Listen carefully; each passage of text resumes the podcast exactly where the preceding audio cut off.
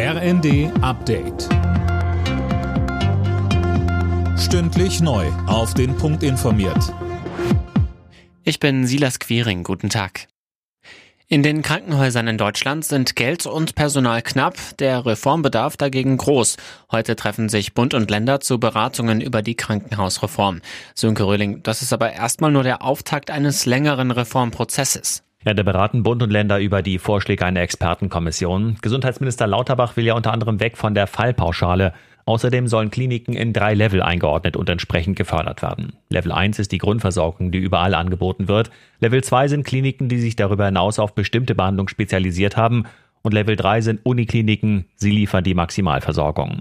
Es gibt aber noch viele Forderungen, das Konzept nachzubessern. Und der gesamte Reformprozess wird Jahre dauern. Wer aus China nach Deutschland einreist, muss nun doch einen negativen Corona-Test vorlegen.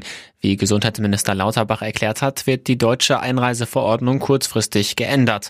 Bei der Einreise werden außerdem stichprobenartige Tests vorgenommen, um Virusvarianten zu erkennen.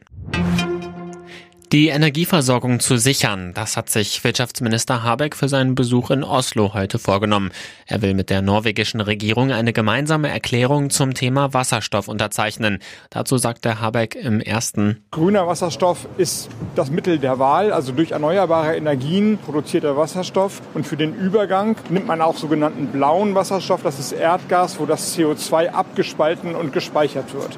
Und das bietet Norwegen an. Und wir sind nicht in einer Lage, wo wir noch groß wählerisch sein können, dieses Erdgas zu dekarbonisieren und dann als Wasserstoff nach Deutschland zu holen. Das ist der Sinn dieser Reise nach Norwegen.